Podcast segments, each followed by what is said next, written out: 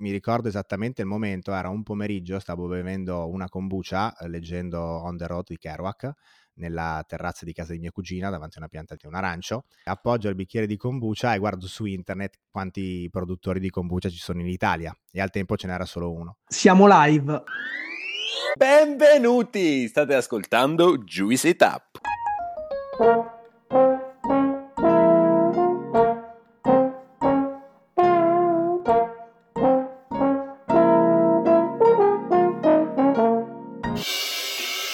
Benvenuti, sono Ale e oggi assieme a Gianlu faremo un bel viaggio all'interno del mondo della kombucha. Lo faremo con un giovane start-upper italiano, Stefano Zamboni. Stefano Zamboni è il fondatore di Legend Kombucha, emergente realtà del Veronese, e oggi ci dirà cos'è la kombucha, come viene prodotta e di come ha strutturato la sua startup. Stefano, è un piacere averti qui, benvenuto su Juicy Tap. Ciao Alessandro, ciao Gianluca, molto felice di essere qua con voi. Grazie a te per aver accettato il nostro invito. Oggi parliamo di kombucha e però prima di diciamo entrare nel tema specifico di questo episodio, noi chiediamo sempre una piccola presentazione, quindi se vuoi dirci chi sei e quello che è stato un po' il tuo percorso. Mi definisco, mi fa un po' sorridere, sono un imprenditore, sono una persona curiosa, appassionata e che quando si mette in testa una cosa diventa quasi un'ossessione. Il percorso di studi è in marketing e comunicazione ma in realtà sono sempre stata una persona più, come avrebbe detto Renzi una volta, dell'arte del fare, una persona del fare, perché anche quando ero al liceo scientifico con il mio amico Riccardo per due anni siamo stati rappresentanti di istituto, abbiamo occupato la scuola dopo 15 anni che non veniva occupata, poi abbiamo incominciato a organizzare un po' di eventi, le feste di istituto per di tutte le scuole di Verona, da lì abbiamo anche fatto nel 2012 una società che faceva consulenza di marketing per le piccole imprese, solo che non è andata molto bene perché era un periodo di crisi ed era un po' avanti, forse per i, per, ancora per i tempi. E niente, quindi poi mi sono iscritto all'università, non ho mai avuto un dubbio che non avrei, avrei studiato altro che marketing e comunicazione, però come racconto sempre, non sono stato il migliore studente, forse ho studiato più su altri libri che mi leggevo io nel tempo libero piuttosto che nei libri che mi davano, mi davano i professori. Ecco. Finita l'università un po' in ritardo perché stavo facendo un po' di cose, vado negli Stati Uniti per scrivere la tesi. Non c'era nessun bisogno di andare negli Stati Uniti, ma eh, mio cugino vive là perché loro sono italo-americani. Mi innamoro dell'America, comunque un paese che conosco bene, avendo una parte della famiglia siamo andati spesso il sogno sarebbe rimanere a New York e quindi avevo pianificato con un amico di aprire un'attività. Il piano salta all'improvviso, ci rimango male, torno con le pive nel sacco in Italia. Mi avevano fatto un'offerta, una proposta di lavoro prima della mia partenza di cui non ero molto convinto. Invece, un po' preso dallo sconforto, l'accetto. Diciamo che è stato di sicuro un momento di rottura perché vado a lavorare in un'azienda del confectionery uh, in Piemonte e capisco assolutamente che quella vita non fa per me e scappo prima a Londra da mio fratello più piccolo e poi per le vacanze di Natale vado a New York dai miei cugini con i miei fratelli, abbiamo il volo di ritorno l'8 di gennaio, ricordo questo momento in cui mia mamma mi chiama, mi dice sei sull'autobus con i tuoi fratelli dico no no mamma tranquilla, i, i miei fratelli sono sull'autobus, partono questa sera per tornare a Londra, io invece parto domani e vado in California e da lì diciamo che parte un po' tutto.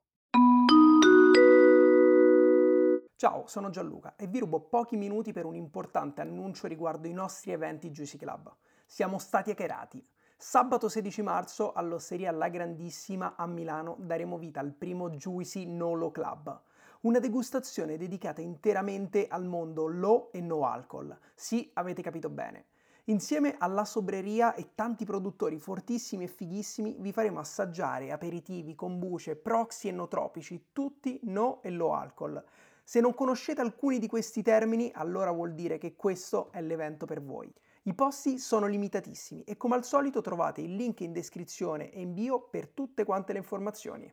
Ora vi lascio all'episodio. Beh, continuiamo il viaggio. Allora, siccome dobbiamo parlare di kombucha, intanto ti chiedo se ne discutevamo prima se è il o la kombucha e poi vorrei capire come è entrato questo prodotto all'interno della tua vita e del tuo percorso. Allora, questo è il dilemma Ilo la kombucha. Per me è stato abbastanza naturale, nel senso che la prima kombucha la bevo negli Stati Uniti, quindi è kombucha. Do you wanna drink a kombucha? E quindi dentro di me, essendo stato un periodo negli Stati Uniti, io raccontavo sempre la kombucha. La kombucha era dentro di me, quindi per i primi tre mesi è stata la kombucha, per me è diventata la kombucha. Però dico sempre che non fa tanta differenza su come la si vuole chiamare, basta berla. Alcuni dicono il kombucha perché si tende a dire kombucha tea, KT, però può essere un po' fuorviante perché se parliamo di un tè, eh, diciamo che ci richiama dei sapori che già conosciamo tornando alla domanda, eh, la, la, la, prima kombucha l'assaggio negli Stati Uniti, eh, in California. Eh, il sabato sera eravamo andati a una festa di compleanno, la mattina dopo mi sono svegliato un po' rallentato, un, eh, ero ospitato da mia cugina, avevamo un pranzo di famiglia, quindi dovevamo essere abbastanza pronti e vado con suo marito a fare la spesa. Mi vede rallentato, a un certo punto afferra una bottiglia da, dal frigo e dice drink this, it's gonna get you better. Vedo sta bottiglia, kombucha, dico boh, Vabbè, la mettiamo nel sacchetto e appena usciamo dal supermercato, da questa local cop, mi dice bevi in un sorso, io guardo sta roba qua con buccia, la bevo, dico cos'è sta roba? Una roba agrodolce, una roba strana, poi per fortuna c'aveva anche un po' di zenzero e limone che è un gusto che a me piace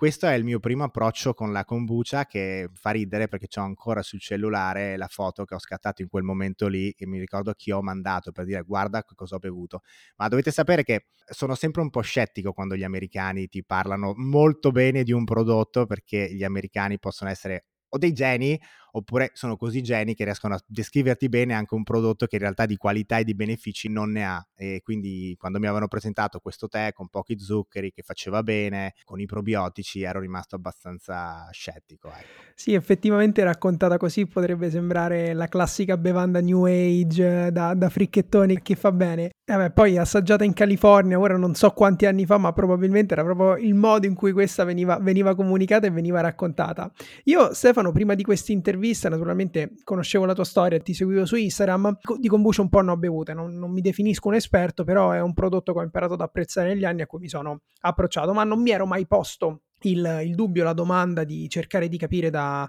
eh, dove venisse un po' la storia, la tradizione, la, la, la, produzione. E quindi prima di questa intervista, come faccio spesso, mi sono informato un po' su internet e scrivendo kombucha quello che esce è che è un antico tonico orientale. Quindi io quello che ti voglio chiedere Stefano è, visto che è la prima volta, come diceva Alessandro, che parliamo di kombucha su questo podcast, se ci puoi raccontare dalla A alla Z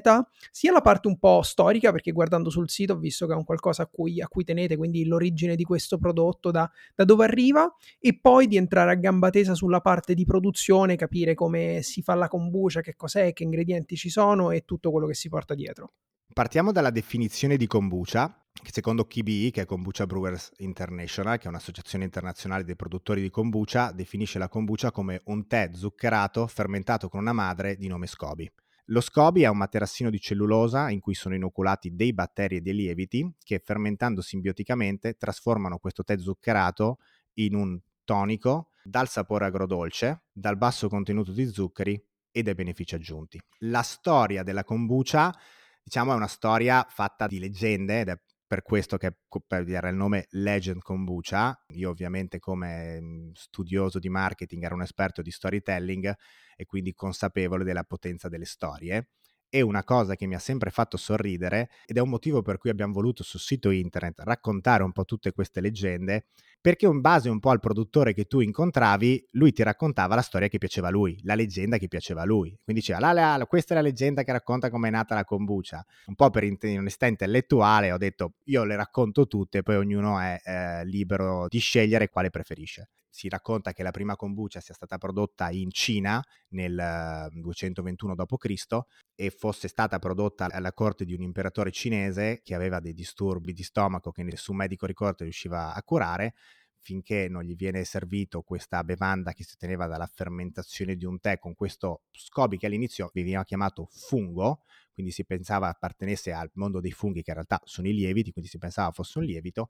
e da lì si incomincia a parlare di questa bevanda fermentata facciamo un passo indietro nella storia, in realtà società che vai, bevanda fermentata che trovi, perché anticamente il metodo della fermentazione veniva usato per preservare gli alimenti, aumentare la conservabilità, eh, in alcuni casi o anche per fare bevande alcoliche. E quindi diciamo che ogni società aveva le sue bevande fermentate, ovviamente in una società ricca di tè dove il tè veniva bevuto e consumato ogni giorno, si incomincia a fermentare il tè e quindi per questo si pensa anche e si, si dice oggi che probabilmente la prima kombucha sia stata fatta in Cina.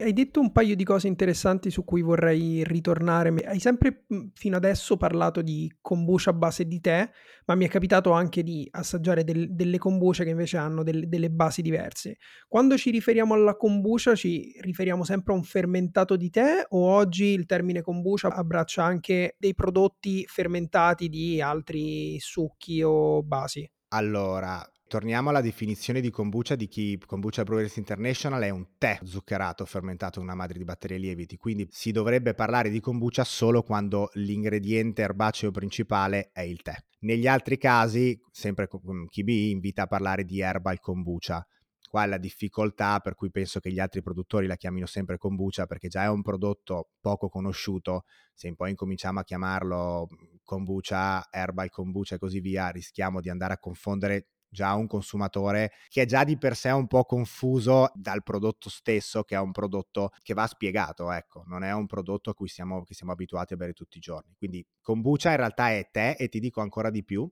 che la ricetta tradizionale che arriva in Italia nel 1950 e quindi in Europa è una kombucha base tè nero che è una curiosità, perché in realtà in Oriente, in Cina soprattutto, si produce e si consuma per la maggior parte tè verde. E quindi questo dimostra come in realtà la kombucha sia partita come un prodotto fermentato orientale, ma poi sia stato fatto proprio dalle società europee, soprattutto la società russia, tedesca, dove si sviluppa molto il consumo negli anni 20, negli anni 50, e quindi lì si faceva esclusivamente riferimento a un tè nero. Quindi il tè è fondamentale. Stefano, scusa se mi intrometto, ma è interessante. C'è un ente che, diciamo, re- regolamenta la produzione di kombucha? Cioè, non, mi, non penso esista un consorzio, però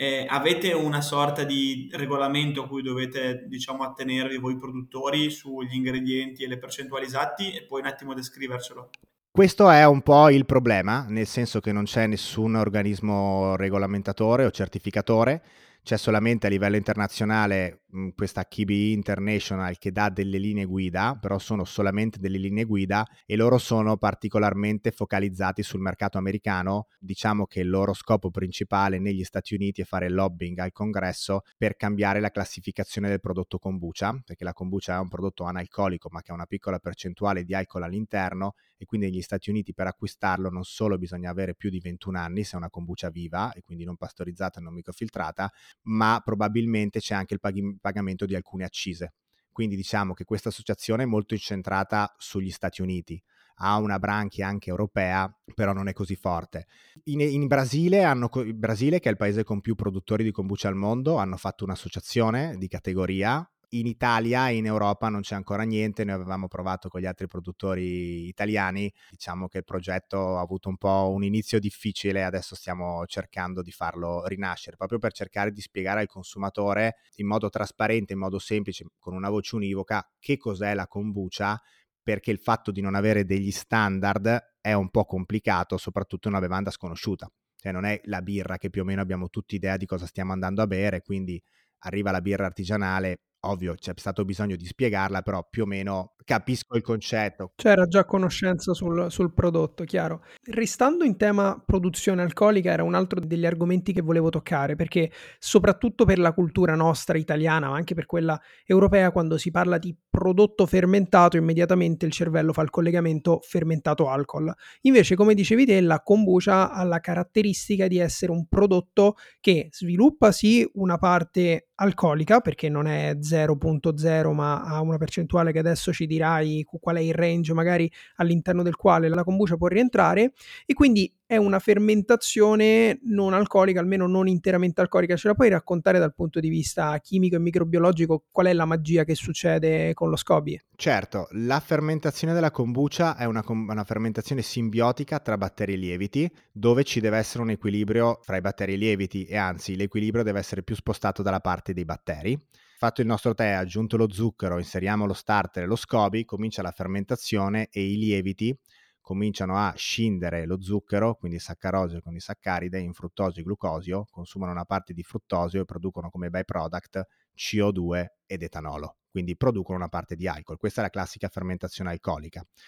In questo momento incomincia la fermentazione dei batteri che consumano una parte del glucosio e trasformano l'alcol, quindi l'etanolo, in acidi organici. Quindi questo è il motivo per cui la kombucha è una bevanda na- naturalmente agrodolce e come dicevo prima anche naturalmente effervescente, perché i lieviti producono etanolo ma anche la CO2. Quindi è una bevanda leggermente alcolica, poi si dice che il range possa andare da 0,5 a 1 grado, un grado e mezzo, dipende molto dalla ricetta, dipende dai tempi di fermentazione, dipende dalla geometria del contenitore in cui andiamo a fermentare, può dipendere da diverse variabili. Un prodotto che ha anche un grado è un prodotto fondamentalmente analcolico, una cosa che non si pensa è che molte volte se noi facciamo una spremuta di arancia con un frutto, con un'arancia molto molto matura, potrebbe essere che anche questa, la nostra spremuta abbia un range alcolico che vari tra il 0,5 e 1. Ti chiedo soltanto se, se, te lo ricordi da legislazione europea, sotto quale percentuale una bevanda può essere considerata come analcolica? Allora, siamo un po' più fortunati perché in, nel resto d'Europa è 0,5 e in Italia si può definire una bevanda analcolica se è sotto il grado. Okay. In realtà poi c'è una, un po' un vuoto tra i un grado e un grado punto 2, perché la definizione di una bevanda alcolica è una bevanda che ha più di un 1.2 gradi. Cioè, esatto. Cioè questo 0,2 è un po' un intervallo, è una zona d'ombra. Noi riportiamo che la kombucha contiene tracce di alcol, ad esempio e sconsigliamo il consumo a donne gravide o donne in fase di allattamento e a persone anche immunodepresse. Quindi sì, segnaliamo che ci sono tracce di alcol. E invece quando si parla di art kombucha, che è un altro trend che nell'ultimo periodo è esploso parecchio, di a che cosa ci riferiamo? Mi fai sorridere perché so che anche tra i miei amici brewer italiani è un argomento di cui parliamo spesso e che mi trovano un po' in contrapposizione a loro. Nel senso, l'art kombucha è una kombucha che viene fermentata normalmente, quindi come una normale kombucha, in cui alla fine della fermentazione vengono aggiunti di nuovo degli zuccheri e vengono aggiunti dei lieviti selezionati, che possono essere ad esempio i lieviti dello champagne o i lieviti della birra, che permettano di rifermentare gli zuccheri aggiunti per portare il grado alcolico della kombucha dal nostro 0,5 a 1 e spingerlo fino dove vogliamo. Negli Stati Uniti ci sono art kombucha che hanno anche 6, 7, 8, 9 gradi. È una bevanda interessante, è una bevanda, io vi dico che ovviamente sono iscritto a tutti questi canali, gruppi della kombucha, mi è arrivato un articolo di giornale, mi sembra nell'estate del 2021, diceva Art Kombucha is booming in LA, però nel 2021. Quindi secondo me è un prodotto interessante, ha un po' presto introdurlo in Italia perché è stato introdotto negli Stati Uniti sull'onda del successo della kombucha. La kombucha è un prodotto che ha successo in Italia, ma siamo ancora all'inizio e la mia paura anche qua è confondere un po' il consumatore, perché è vero che c'è il prefisso hard, però la gente non lo capisce perché un esempio calzante è Glass Onion, adesso non mi ricordo il nome del personaggio, ma arriva in piscina bevendo ar kombucha e tutti i messaggi che mi dicono è si parla di kombucha, che poi è che tutte le mie amiche perché è la kombucha di Jared Leto e quindi capisco che ci siano delle preferenze, però nessuno ha capito che in realtà era ar kombucha, quindi l'ar kombucha è una kombucha rifermentata con l'aggiunta di zuccheri e di altri tipi di lieviti che permettono di alzare il grado alcolico. Chiaro, sì, sono i diversi layer di comunicazione a cui bisogna arrivare step dopo step. Esatto. Ti faccio l'ultima domanda lato tecnicismi, poi ti giuro che passiamo ad altro. Un altro tema che hai toccato raccontandoci la kombucha è di questi benefici, diciamo, nutrizionali che può avere. Hai parlato di probiotici. Quindi ci puoi raccontare da questo punto di vista che caratteristiche ha la kombucha e se si può veramente considerare un, come un prodotto dalle caratteristiche nutrizionali particolari? Partiamo dal fatto che io sono uno scettico nella vita e quindi quando mi hanno descritto, come dicevamo prima, questo prodotto negli Stati Uniti, eh, pensavo fossero tutte delle grandissime bufale e ho avuto la fortuna di cominciare a bere kombucha perché mi piaceva. Quindi oggigiorno bevo la kombucha perché mi piace, la trovo una bevanda perfetta per i tempi in cui viviamo, che ha pochi zuccheri, e quindi può essere bevuta analcolica, può essere bevuta più o meno sempre, quindi ecco io sono stato hook up eh, con la kombucha proprio perché mi piaceva. Poi man mano ovviamente ho cominciato a interessarmi dell'argomento e man mano che la bevevo ho sia letto di questi benefici e ho, ho, sentito comunque un prodotto che effettivamente se lo continui a bere, lo bevi ogni giorno, vuol dire che è un prodotto che ti fa stare bene, non è un prodotto che ti fa stare male. Poi vi dico, sono figlio di due medici, quindi mi hanno fatto, anche quando andavo a raccontargli i benefici della kombucha, mi hanno fatto il terzo grado. Partiamo da quelle che sono le caratteristiche chimiche del prodotto. Dobbiamo prima di tutto tenere conto dell'ingrediente principale che è il tè. Sappiamo che il tè nella cultura orientale è considerato una pianta medicinale in quanto ricchi di minerali naturali, ma anche ricco di catechine e polifenoli che diciamo hanno l'effetto antiossidante. In più, durante la fermentazione, abbiamo detto che i nostri batteri convertono l'etanolo in acidi organici ad ampio spettro, che hanno un effetto detossificante e purificativo sul corpo,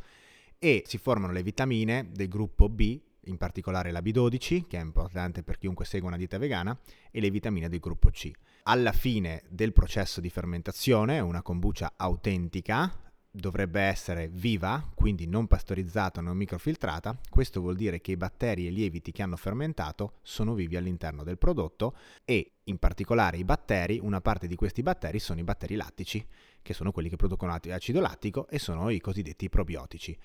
Il tema dei probiotici sta diventando sempre più importante, è diventato sempre più importante negli ultimi anni tanto che è stato coniato questo detto dell'asse intestino-cervello, per cui una volta sapevamo che se stavamo, era un periodo in cui eravamo molto stressati, era probabile uh, avere problemi di stomaco, invece adesso si sa che se abbiamo problemi di stomaco questo contribuirà anche ad aumentare lo stress, quindi diciamo che l'intestino è la chiave del benessere generale del nostro corpo. Sei stato estremamente chiaro, però ti abbiamo già introdotto, hai leggermente introdotto tu il tema, ma parliamo della tua azienda, Legend Kombucha. Quindi come nasce? Eh, perché sì, sei arrivato alla California, lo hai scoperto, però come lo hai trasformato in un business e diciamo raccontaci un po' oggi come la struttura e come è strutturata. Tornato dalla California, la famosa chiamata dell'8 di, di, gennaio, avevo detto mamma non ti preoccupare, ti prometto che quando torno mi trovo un lavoro serio in realtà non sono andato alla ricerca di un lavoro serio, ma ho sequestrato la cucina di mia nonna, che è stata mia complice, ho messo su un laboratorio clandestino di fermentazione di kombucha e ho passato tutto il 2018 a fermentare seguendo corsi su internet, soprattutto blog perché sono gratuiti. Questa è una buona cosa dei fermentatori di kombucha, che sono persone che hanno sempre fatto, hanno condiviso la loro conoscenza. Quindi in realtà avevo un'idea ben precisa che era nata negli Stati Uniti perché mi ricordo esattamente il momento, era un pomeriggio, stavo bevendo una kombucha eh, leggendo On the Road di Kerouac nella terrazza di casa di mia cugina davanti a una pianta di un arancio, appoggio il bicchiere di kombucha e guardo su internet quanti produttori di kombucha ci sono in Italia e al tempo ce n'era solo uno. Quindi torno in Italia con quest'idea, faccio un buon periodo di, di, fermentazioni casalinghe dove devo essere sincero, soprattutto a pensarlo oggi, eh, quanto mi volevano bene le persone vicine a me, perché la mia kombucha era un prodotto molto molto molto duro era una kombucha um, strong, forte, un po' puzzona, autentica, eh? ecco, un prodotto da migliorare. Ho avuto la fortuna di essere entrato a contatto a Barcellona con due produttori di kombucha che secondo me sono bravissimi, che sono Javier e Mireia della Valiente e ho avuto la fortuna di collaborare un po' con loro e di vederli lavorare. Siamo diventati amici, mi hanno detto la loro ricetta, che nel mondo della kombucha è è un grandissimo complimento, è una cosa che fondamentalmente non fa nessuno. Ovviamente io ho lavorato sulla loro ricetta e c'è stato un vero cambio del mio modo di fare kombucha. La mia kombucha è cambiata da così a così, nel senso il prodotto è diventato più rotondo, è diventato più beverino, è diventato più pulito. E quindi dopo questo cambiamento, a fine 2018 fondo l'azienda e nel 2019 mi scontro con un po' che sono tutte quelle le difficoltà della burocrazia italiana, perché torni che fai una bevanda fermentata e ti scontri con il nulla, perché tutti ti dicono che è complicato, che devi seguire delle regole, ma nessuno ti spiega mai bene quali sono queste regole e quindi ho avuto un periodo in cui affitta il laboratorio, fai i lavori nel laboratorio, ma come devo farli questi lavori nel laboratorio? Andando avanti così, arrivo, mhmm, l'idea era lanciare la kombucha nell'estate del 2019, arrivo tardi e quindi cosa dico? Facciamo, visto che siamo già in autunno, faccio delle degustazioni con dei piccoli panel di consumatori dove faccio alla fine do anche dei questionari e, e lancerò la kombucha con l'arrivo della primavera del 2020 quindi beh, primavera 2020 non è mai arrivata, però diciamo che questi piccoli assaggi con questi panel di consumatori mi hanno aiutato tantissimo perché avere la possibilità di parlare con delle persone che non hanno mai bevuto la kombucha vedere le domande che, che ti facevano mi hanno permesso poi nel periodo del covid dove ho avuto molto tempo per pensare a come raccontare la kombucha, come raccontare l'azienda, per raccontare bene il prodotto cercando di andare a spiegare quelle cose che sapevo essere importanti per i consumatori. Vi faccio un esempio. Io anche per il mio carattere per il mio lavoro sono una persona che ha un po' dei problemi con la caffeina, cioè nel senso sono consapevole che tengo, tendo ad abusare di caffeina. La kombucha mi ha aiutato molto a diminuire il mio consumo di caffè e quindi io ho sempre visto il fatto che la kombucha avesse poca caffeina come un minus. E invece parlando con le persone ho visto che c'è in realtà una fascia di consumatori incredibili che sta rifuggendo scappando dalla caffeina perché un, soprattutto loro fanno riferimento a caffeina e caffè ovviamente essendo in Italia come un qualcosa che gli fa stare male. Questa è una cosa che non avevo mai pensato e quindi da quel momento là ho subito pensato di fare le analisi della caffeina sulla mia kombucha e quindi ti so dire con esattezza che in una nostra kombucha in 100 ml ci sono 7-8 mg di caffeina e quindi è molto poco pensando che un tè detenato dovrebbe averne 4-5 ecco. Allora, siamo curiosi. Devi sapere che sia io che Gianluca, con due società diverse, siamo entrambi due start-upper del mondo io spirits, lui no alcol. E quindi, insomma... Quindi, Alessandro, tu sei quello cool dei due. Dal mio punto di vista, assolutamente sì. Da quello, da quello, di Gianluca no. Dipende a chi chiedi. Sono d'accordo, però ti chiediamo al 99% degli italiani al momento. Al momento ho ragione io, vediamo fra 15 anni. Hai ragione tu, assolutamente. Quindi entrambi ci stiamo insomma confrontando con quella che è la burocrazia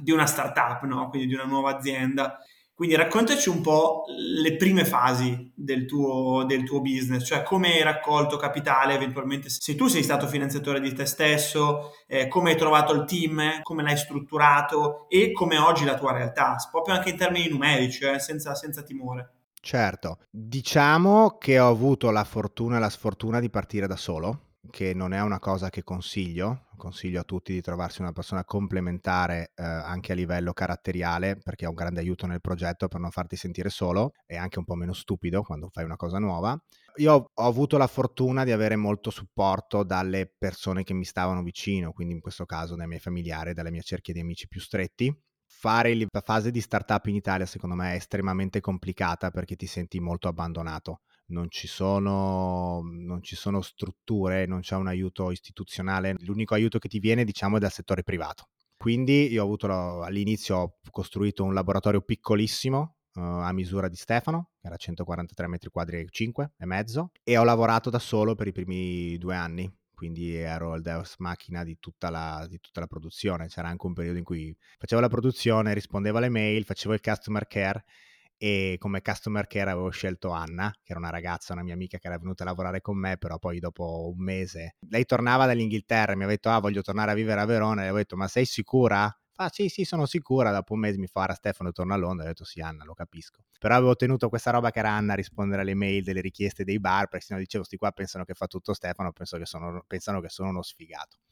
Quindi è di sicuro una fase difficile. All'inizio sono stato autofinanziato perché la fortuna di produrre kombucha non hai bisogno di grandi hardware, non hai bisogno di grandi strumentazioni, quindi sono partito facendo infusioni in una pentola da 50 litri, rifermentando tutto in bottiglia senza neanche un serbatoio isobarico, quindi senza nessuna strumentazione di ver- veramente davvero da, dal mondo del beverage, ma partendo con una produzione assolutamente casalinga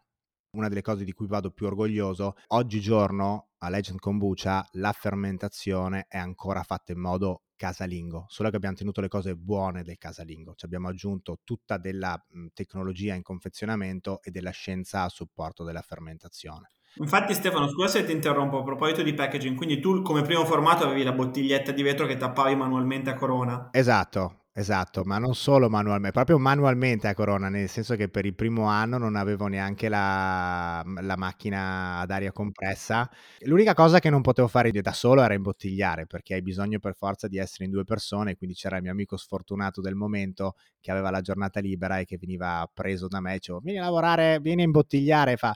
vabbè da che ora? Ma dalla mattina alla sera, poi non so bene perché ora finiamo. E, e quindi manuale, mi ricordo che eh, una giornata mi ha aiutato mio papà e che la, la sera è tornato, c'aveva le vesciche sulle mani e ha detto ma perché non la prendi ad aria compressa? Te la prenderò ad aria compressa. Ed, ed, ecco, quindi è stata una cosa molto, molto graduale. C'è stata la rottura nel momento del Covid in cui mi sono trovato in grande difficoltà ed è stato un po' il primo, il primo stop che ho avuto e in cui ho dovuto chiedere, no, non me ne vergogno, ho dovuto chiedere un, un, prestito. E l'unica persona che mi dava un prestito in quel momento stato, sono stati i miei. A mio papà ha creduto in me, mi ha, mi ha dato un prestito, oggi sto restituendo. E quindi questa è stata la prima cosa che mi ha permesso di andare un po' avanti. Io ho cominciato con bottiglie 0,25 e pensando, parlando di fermentazioni, la rifermentazione in una bottiglia da 0,25, quanto è complicata e soprattutto anche quanto spazio occupa. Poi è arrivato un momento in cui vedevo che le cose stavano andando bene, che ero fiducioso ovviamente, sono sempre stato fiducioso nel prodotto kombucha in cui ho avuto questa bellissima esperienza, e per quello di cui dico che le istituzioni in Italia ti aiutano zero, in cui ho chiesto un prestito in banca ed è la prima volta che mi sono, non, non proprio la prima nella vita, però dove mi sono sentito un coglione perché sono andato a questo appuntamento in banca tutto preparato con la mia cartellina, anche accompagnato dal mio commercialista, mi hanno fatto parlare 25 minuti dicendo ah che bravo i giovani, oh, i giovani che fanno impresa ma bisogna aiutarli, bisogna aiutarli. Arriviamo al momento in cui gli chiedo ma quindi quanti soldi hai bisogno? E gli dico beh 150.000 euro. Ah va bene, va bene, allora noi abbiamo una proposta interessante per te. Se tu ci dai 120.000 euro, noi te ne diamo 150. E io dico ma scusi, ma se io avessi 120.000 euro ne, ve ne avrei chiesti 30.000, no? non è che te ne chiedo 150, eh no, ma perché tu devi metterli a garanzia su quell'interesse zero, ma poi... E quindi è stata abbastanza una delusione e in quel momento lì ho incontrato una persona che era di ritorno dagli Stati Uniti e quindi aveva la visione per dire che quello che raccontavo io a tutti e quindi dire ragazzi ma guarda che negli Stati Uniti tutti bevono kombucha, tutti bevono kombucha, lui tornava dagli Stati Uniti e mi ha detto sì Stefano effettivamente negli Stati Uniti tutti bevono kombucha, mi fa ma come va in generale con lo sviluppo? E gli dico guarda Ettore insomma non va tanto bene perché io sento che questo è il momento in cui bisogna fare il passo per avere in futuro un vantaggio nel settore però non ce la faccio a farlo da solo e lui mi ha detto guarda se vuoi conta su di me e quindi da là da lì ho incontrato questa persona che è un imprenditore che veniva dal campo biomedicale e da lì è nata un po' questa cooperazione, quindi è nata l'ingresso in azienda e diciamo che eh, è sempre stato ed è tutto una guida, un aiuto e adesso mi sta aiutando nello sviluppo dell'azienda che ovviamente è diventata molto più grande di, di quando ero partito perché ero partito a lavorare da solo, a fare tutto da solo, adesso siamo in sei e ogni tanto anch'io quando mi fermo e guardo quello che abbiamo fatto, quanto siamo cresciuti, sono soddisfatto. Lo racconto soprattutto eh, alle mie collaboratrici quando arrivano gli ordini online, no? All'inizio, quando avevamo fatto l'e-commerce, gli unici che compravano erano miei amici o amiche di mia mamma. E avevo sempre il dubbio che lo facessero perché le avevo rotto le scatole così tanto che avevo detto, vai, facciamo un ordine a Stefano che così smette di parlarmi di kombucha e invece adesso quando vedo che arrivano molti ordini al giorno e che il canale e-commerce, che è un canale che all'inizio non funzionava mai, ma funziona e funziona da solo, è una grandissima soddisfazione. Ascolta, per capire un attimo eh, poi l'evoluzione anche del progetto, oggi quante referenze fate? Ho visto anche che confezioni in, eh, in, lattine, quindi presumo tu ti sia appoggiato a un conto terzista e a una realtà esterna, ma adesso ce lo racconterai. E poi se vuoi parlarci anche un po' di quelli che sono i canali di distribuzione, cioè hai parlato dell'e-commerce, ma poi raccontaci anche un attimo come siete distribuiti. Certo, allora sui gusti la storia divertente è che quando lavoravo da solo ne avevamo tre che erano l'original Ginger Bomb, che è stata la prima kombucha che ho bevuto negli Stati Uniti e su cui ho lavorato la ricetta per un anno, perché io bevevo solo zenzero e limone, per me la kombucha poteva essere solo quella, e una menta, la kombucha alla menta. Poi un mio amico mi fa, ma guarda i melograni, perché non mi fai una kombucha al melograno? Ho fatto una kombucha al melograno e quindi è diventata la quarta. E poi qual era il problema? Che di queste kombucha non ne piaceva neanche una mia mamma. E quindi mi fa, perché non fai una kombucha dolce? E quindi l'ho fatto una kombucha alla fragola che è la Strawberry Fields. Il problema è che la kombucha alla fragola non piaceva a me perché era troppo dolce e quindi ho dovuto cambiare la ricetta, però era difficile perché doveva piacere sia a me che mia mamma. Poi quando è arrivata a lavorare con me Beatrice, che saluto, abbiamo incominciato a dire ma Stefano, ma secondo te se io faccio un po' di prove con dei gusti, cosa ne pensi? Ho detto vabbè guarda Bea, se funzionano inseriamo dei gusti stagionali eh, ragazzi non l'avessi mai detto perché siamo partiti da 5 referenze e adesso tra perché poi non tutte sono in bottiglia lattina abbiamo 14 referenze e se venite a Verona vi apriamo il nostro frigo abbiamo tutti dei prodotti delle referenze che non abbiamo lanciato sono due o tre che sono dei super prodotti ma commercialmente ci siamo messi un limite perché ovviamente la kombucha che vogliono è quella che è esaurita questo perché? Perché lo racconto? Perché come facciamo noi la kombucha? Noi siamo fermentatori, quindi non solo ci divertiamo a provare nuovi prodotti, nuove erbe, nuove frutte, ma cambiamo i modi, possiamo, possiamo usare del succo, possiamo fare una dry hop, eh, possiamo fare un'infusione, possiamo fare un decotto e noi lavoriamo solo prodotti freschi, quindi vuol dire che noi lavoriamo solamente erbe, e quindi nel caso è tè, zucchero e erbe biologiche, e quando prendiamo la frutta, tutte le nostre kombuche che hanno frutta hanno frutta che entra intera nel nostro laboratorio e noi lavoriamo a mano. Quindi due settimane fa abbiamo fatto il mojito, per fare il mojito noi lavoriamo a mano tutta la menta. solo che quando facevamo 200 litri era una cosa, adesso che facciamo batch da 2000 litri, che comunque per il mondo della birra sono pochi, ecco l'ultima volta penso abbiamo pulito la mente per 7 ore e alla fine giornata avevamo tutte le mani abbastanza provate, quindi queste sono un po' le, le difficoltà di, di scalare in alto la produzione, però ecco sono dei fondamentali su cui io sono testardissimo e su cui continuerò ad insistere perché fanno sì che il prodotto sia veramente unico. Invece se io uso della frutta già pronta, dei purè o dei succhi di frutta, più o meno i fornitori sono tot, quindi diciamo che la mia kombucha diventa meno unica. Poi parliamo già di un prodotto che è super unico perché la kombucha è sempre diversa l'una dall'altra, quindi anche aggiungendogli questa parte, eh, secondo me gli dà quel, quel tocco in più, ecco. Stefano, io come ha detto Ale, sono estremamente contento di fare questa chiacchierata con te perché è una cosa che non abbiamo mai raccontato sul podcast, ma come diceva Ale, sia io che lui siamo dei piccoli imprenditori nel nostro mondo e quindi ci siamo confrontati con tutte quante queste cose che stai dicendo te, la, la complessità di dare vita ad un'idea che non è solo un servizio ma che è un prodotto, quindi con tutte le complessità che questo si porta dietro, lo sviluppo, l'analisi di mercato, il trovare delle persone che vanno poi a comprare il prodotto che che, decidono di, di, riordinarlo e così via. E quindi la domanda che ti volevo fare è, tu sei partito da un'idea che nasceva dall'osservazione di un mercato, di un trend in America che come idea di business funziona sempre, perché in America soprattutto questa tipologia di cose sono 10-15 anni avanti a noi, quindi se una cosa funziona lì ci sono buone possibilità che quella cosa poi a un certo punto funzionerà anche, anche in Italia. Però arrivi in Italia, inizi a produrle, Lì poi che cosa ti è passato per la testa? Cioè, volevi avere il, il, prodotto perfetto da buttare sul mercato o il dubbio che la tua idea di kombucha si dovesse incontrare con quello che poteva piacere al mercato, che poteva piacere all'Italia, sarebbe stato qualcosa nel mezzo e quindi c'era bisogno di fare un po' di fine tuning sul prodotto e trovare la ricetta giusta, la chiave di lettura giusta? Un po' tutti e due, nel senso, come vi dicevo, ho avuto la possibilità in Spagna di raffinare molto il mio prodotto e quindi sicuramente secondo me è diventato un prodotto molto più adatto ai, ai gusti degli italiani, quindi un prodotto più rotondo, meno duro perché poi io dico sempre che la kombucha è un'idea di prodotto. A me piace la kombucha che faccio io, ovviamente, ma magari una kombucha con toni di acidità molto più forti, anche molto più zuccherina, è una kombucha giusta, nel senso non è che la mia è giusta e quella dell'altra persona è sbagliata, ognuno ha un po' il suo stile della kombucha. Quindi abbiamo provato a fare una kombucha adatta ai gusti degli italiani, noi stiamo, cerchiamo anche di stare su un'effervescenza ad esempio più leggera rispetto a una carbonatazione più forte che è quella che c'è negli Stati Uniti, lì tendono ad andare su un'effervescenza molto molto forte perché l'americano piace la bolla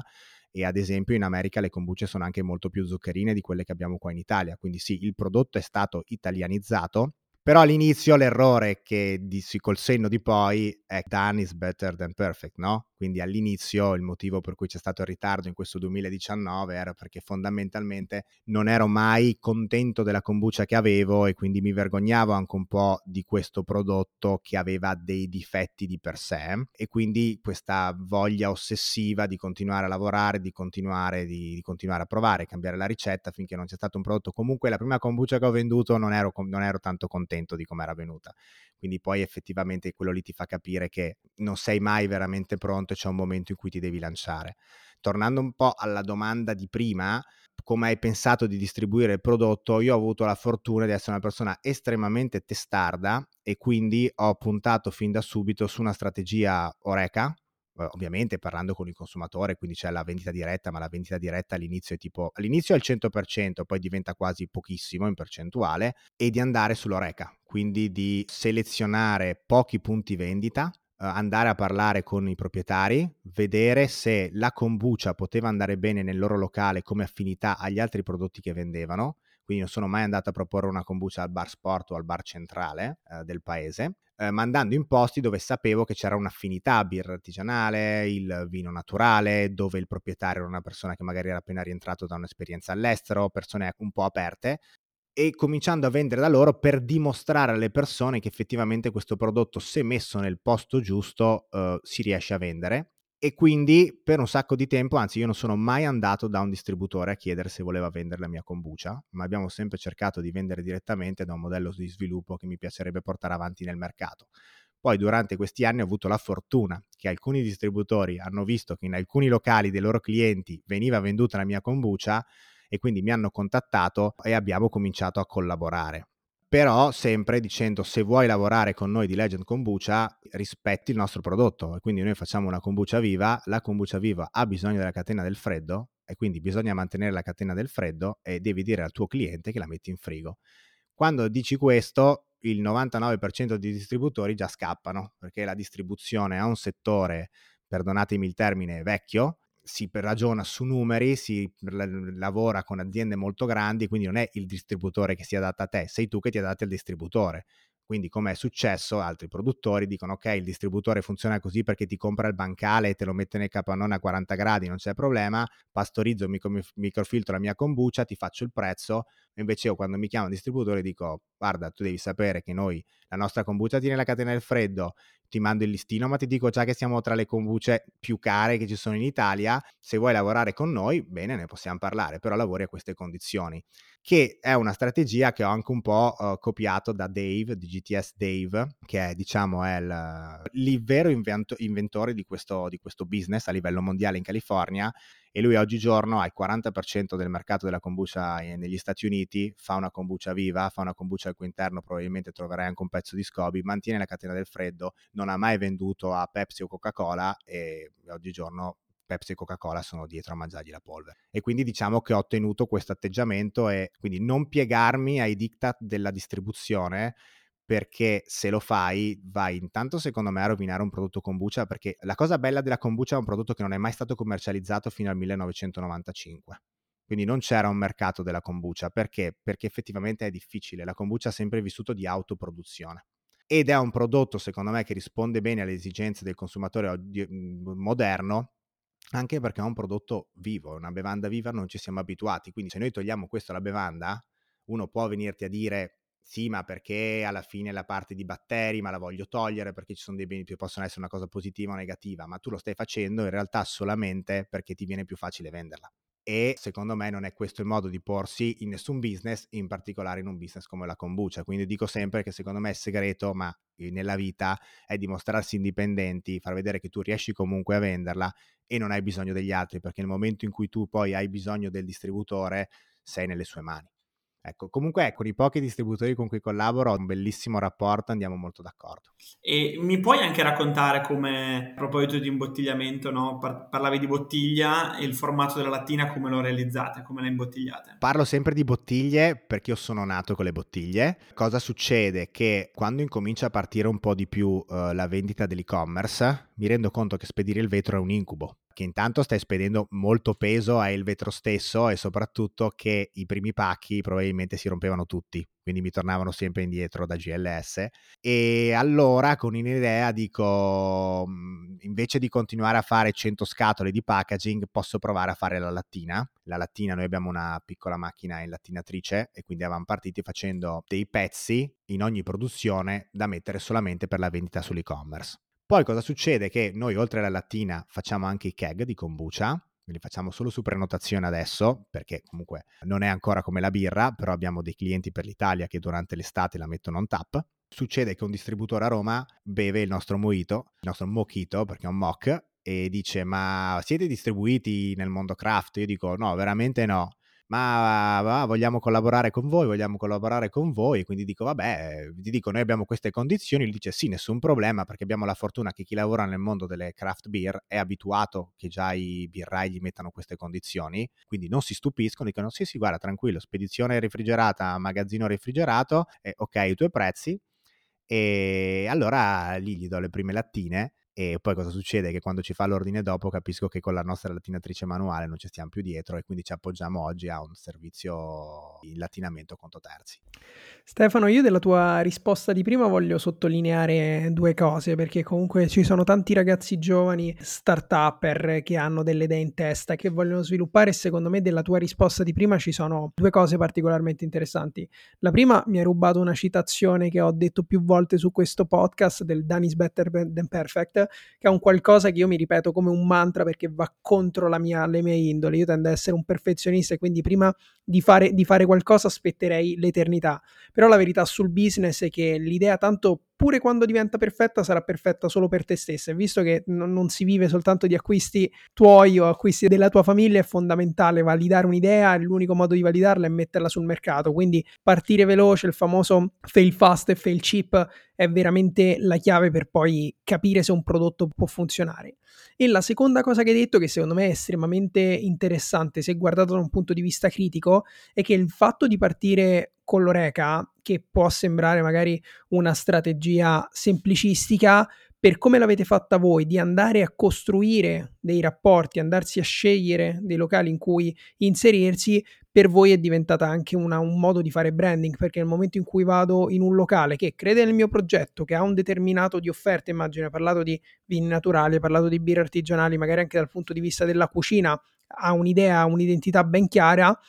il mio prodotto posizionandosi lì acquista diciamo del, del valore dell'aurea del, del, locale in cui lo sto inserendo e quindi vado a fare branding attraverso il posizionamento. Assolutamente, mm, sono, mm, sono assolutamente d'accordo con tutte e due le affermazioni. Eh, la strategia Oreca è difficile perché ovviamente noi facciamo ordini medi, sono 6, 7, all'inizio erano due cartoni di kombucha, quindi comunque devi portarli, però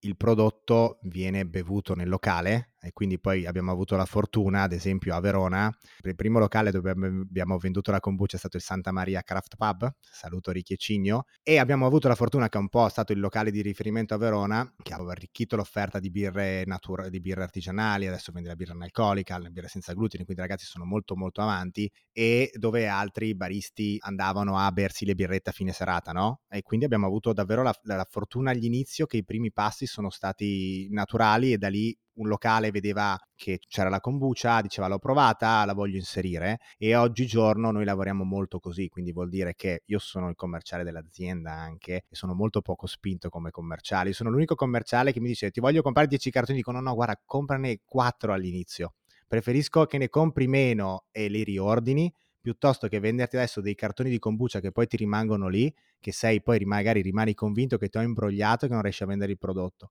quindi cerco sempre di far andare le cose piano, però ti dico che va un po' contro la logica dell'imprenditorialità dove tutto dovrebbe essere veloce sono stato anche fortunato perché in un momento in cui le cose andavano naturalmente piano, però vedo che oggigiorno ne stiamo beneficiando e quindi quando una persona mi chiama e mi dice ho assaggiato la vostra kombucha, la voglio inserire e voglio la tua, oppure guarda sto pensando di inserire un'altra referenza di kombucha, ho assaggiato questo gusto, lo vorrei inserire, ovvio che a me fa molto piacere, ecco. Chiaro, è un, processo organico e naturale. Stefano, prima di muovere verso la parte finale dell'intervista ci tenevo a farti un'ultima domanda perché Alessandro ha spoilerato diciamo eh, di questo questi nostri progetti, nello specifico il mio e di Claudio legato al mondo alcol free, diciamo no alcol, e avendo tu un, un osservatorio privilegiato ti volevo chiedere come vedi questo trend in Italia, cioè è effettivamente un trend che sta esplodendo, che sta prendendo piede o è ancora soltanto una nicchia che appassionati del settore stanno iniziando ad esplorare?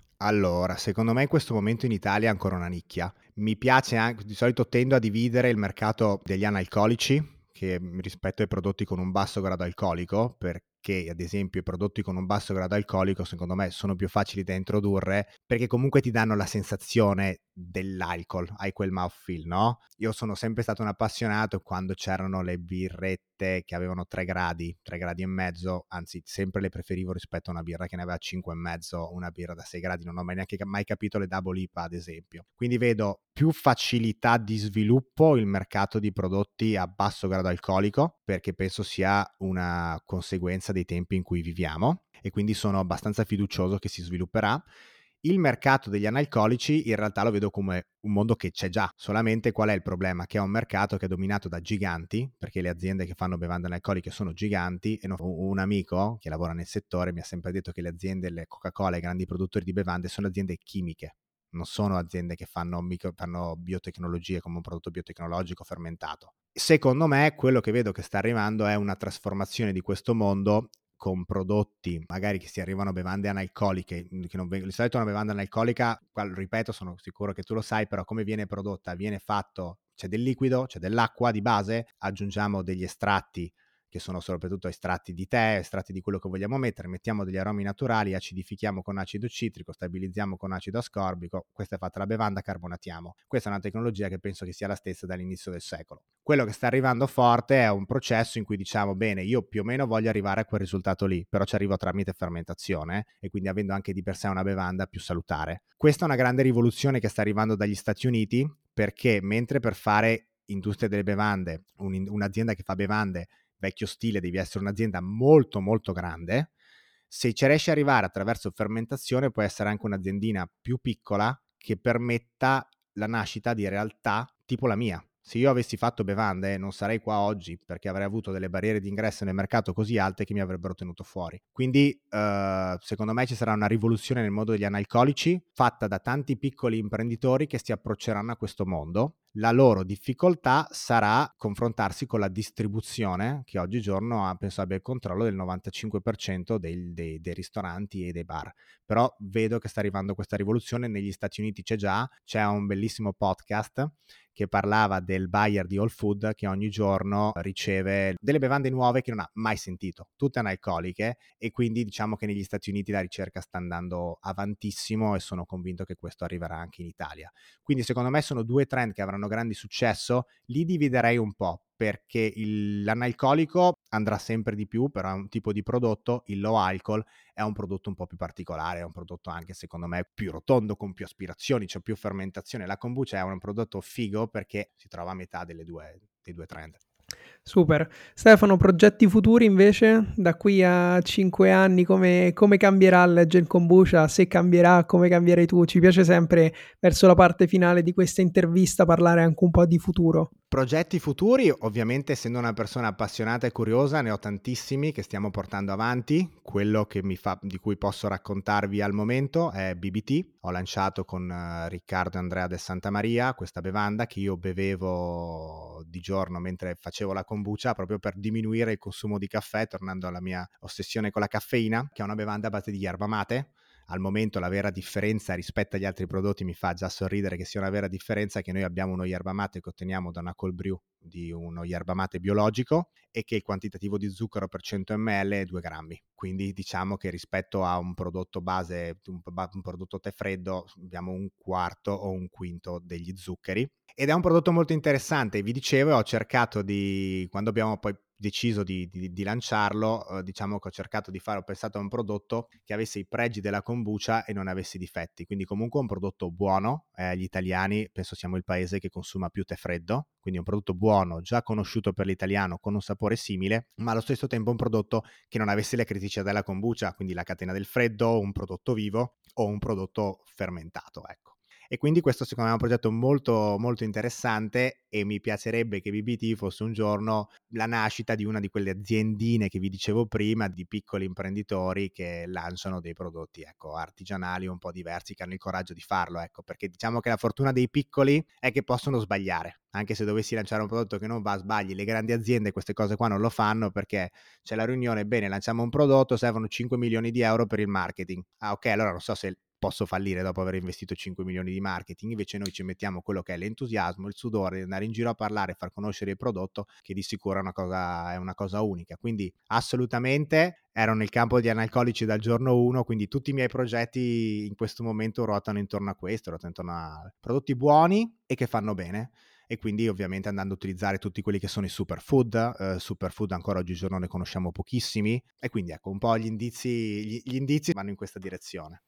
Stefano, siamo arrivati alla fine della nostra chiacchierata. Sono, devo dire, molto contento di averti avuto nostro ospite perché questo è un podcast molto libero che parla a 360 gradi di food and beverage. Considera che qualche mese fa qui è passato il Chief Design Officer di Pepsi, quindi è molto bello, diciamo, portare una realtà mastodontica a una piccola startup che sta crescendo con una idea molto creativa diciamo fedele all'idea originale, no? eh, coerente, come ci hai descritto tu. Eh, noi chiudiamo sempre con la nostra rubrica della piccola pasticceria, dove chiediamo ai nostri ospiti un consiglio. Quindi chiediamo a te un consiglio su qualcosa che sia stato importante per il tuo percorso, che ti abbia ispirato. Può essere un podcast, un libro, un album musicale, un film, una persona, una qualsiasi cosa che sia un libro che sia stato importante appunto per il tuo percorso. Certo, permettetemi due, due, due piccole cose prima. Prima è che un, in ufficio ho stampato la foto di Pepsi, quindi il brand Pepsi, però l'azienda Pepsi con tutti i sottobrand, e quello ce l'ho dal giorno 1 che ho cominciato a fare questo lavoro, quindi mi, mi fa sorridere. La seconda è che un po' questo podcast, sono stato molto felice di fare questa chiacchierata con voi, anche perché la vedo non una chiusura del cerchio, perché il cerchio non si chiude mai, tipo una spirale, perché io i miei primi podcast li ho ascoltati proprio quando ero in America,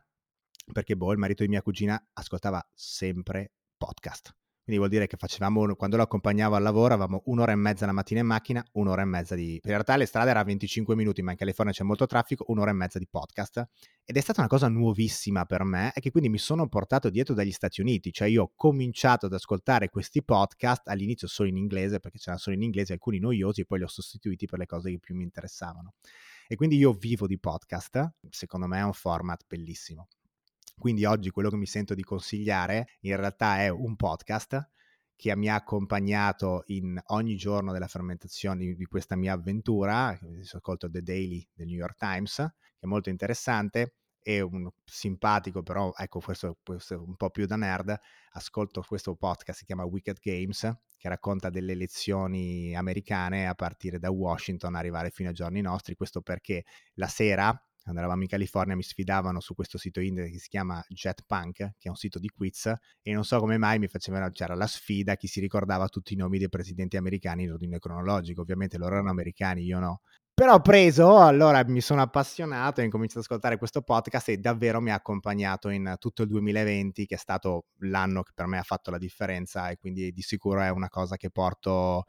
eh, cui sono affezionato in modo particolare, ecco, e quindi se devo raccontare un aneddoto racconto questo. Grazie mille, è stato un super piacere, speriamo di vederci presto e magari davanti ad una buona kombucha. Piacere mio ragazzi, è davvero, um, ecco, siete dei grandi, continuate così. Grazie per l'opportunità. A presto. Ciao, buona serata. Grazie Stefano, a presto. Hai ascoltato Juicy Tap per altri contenuti di Juice ci trovi su Instagram e sul nostro sito thisisjuice.net.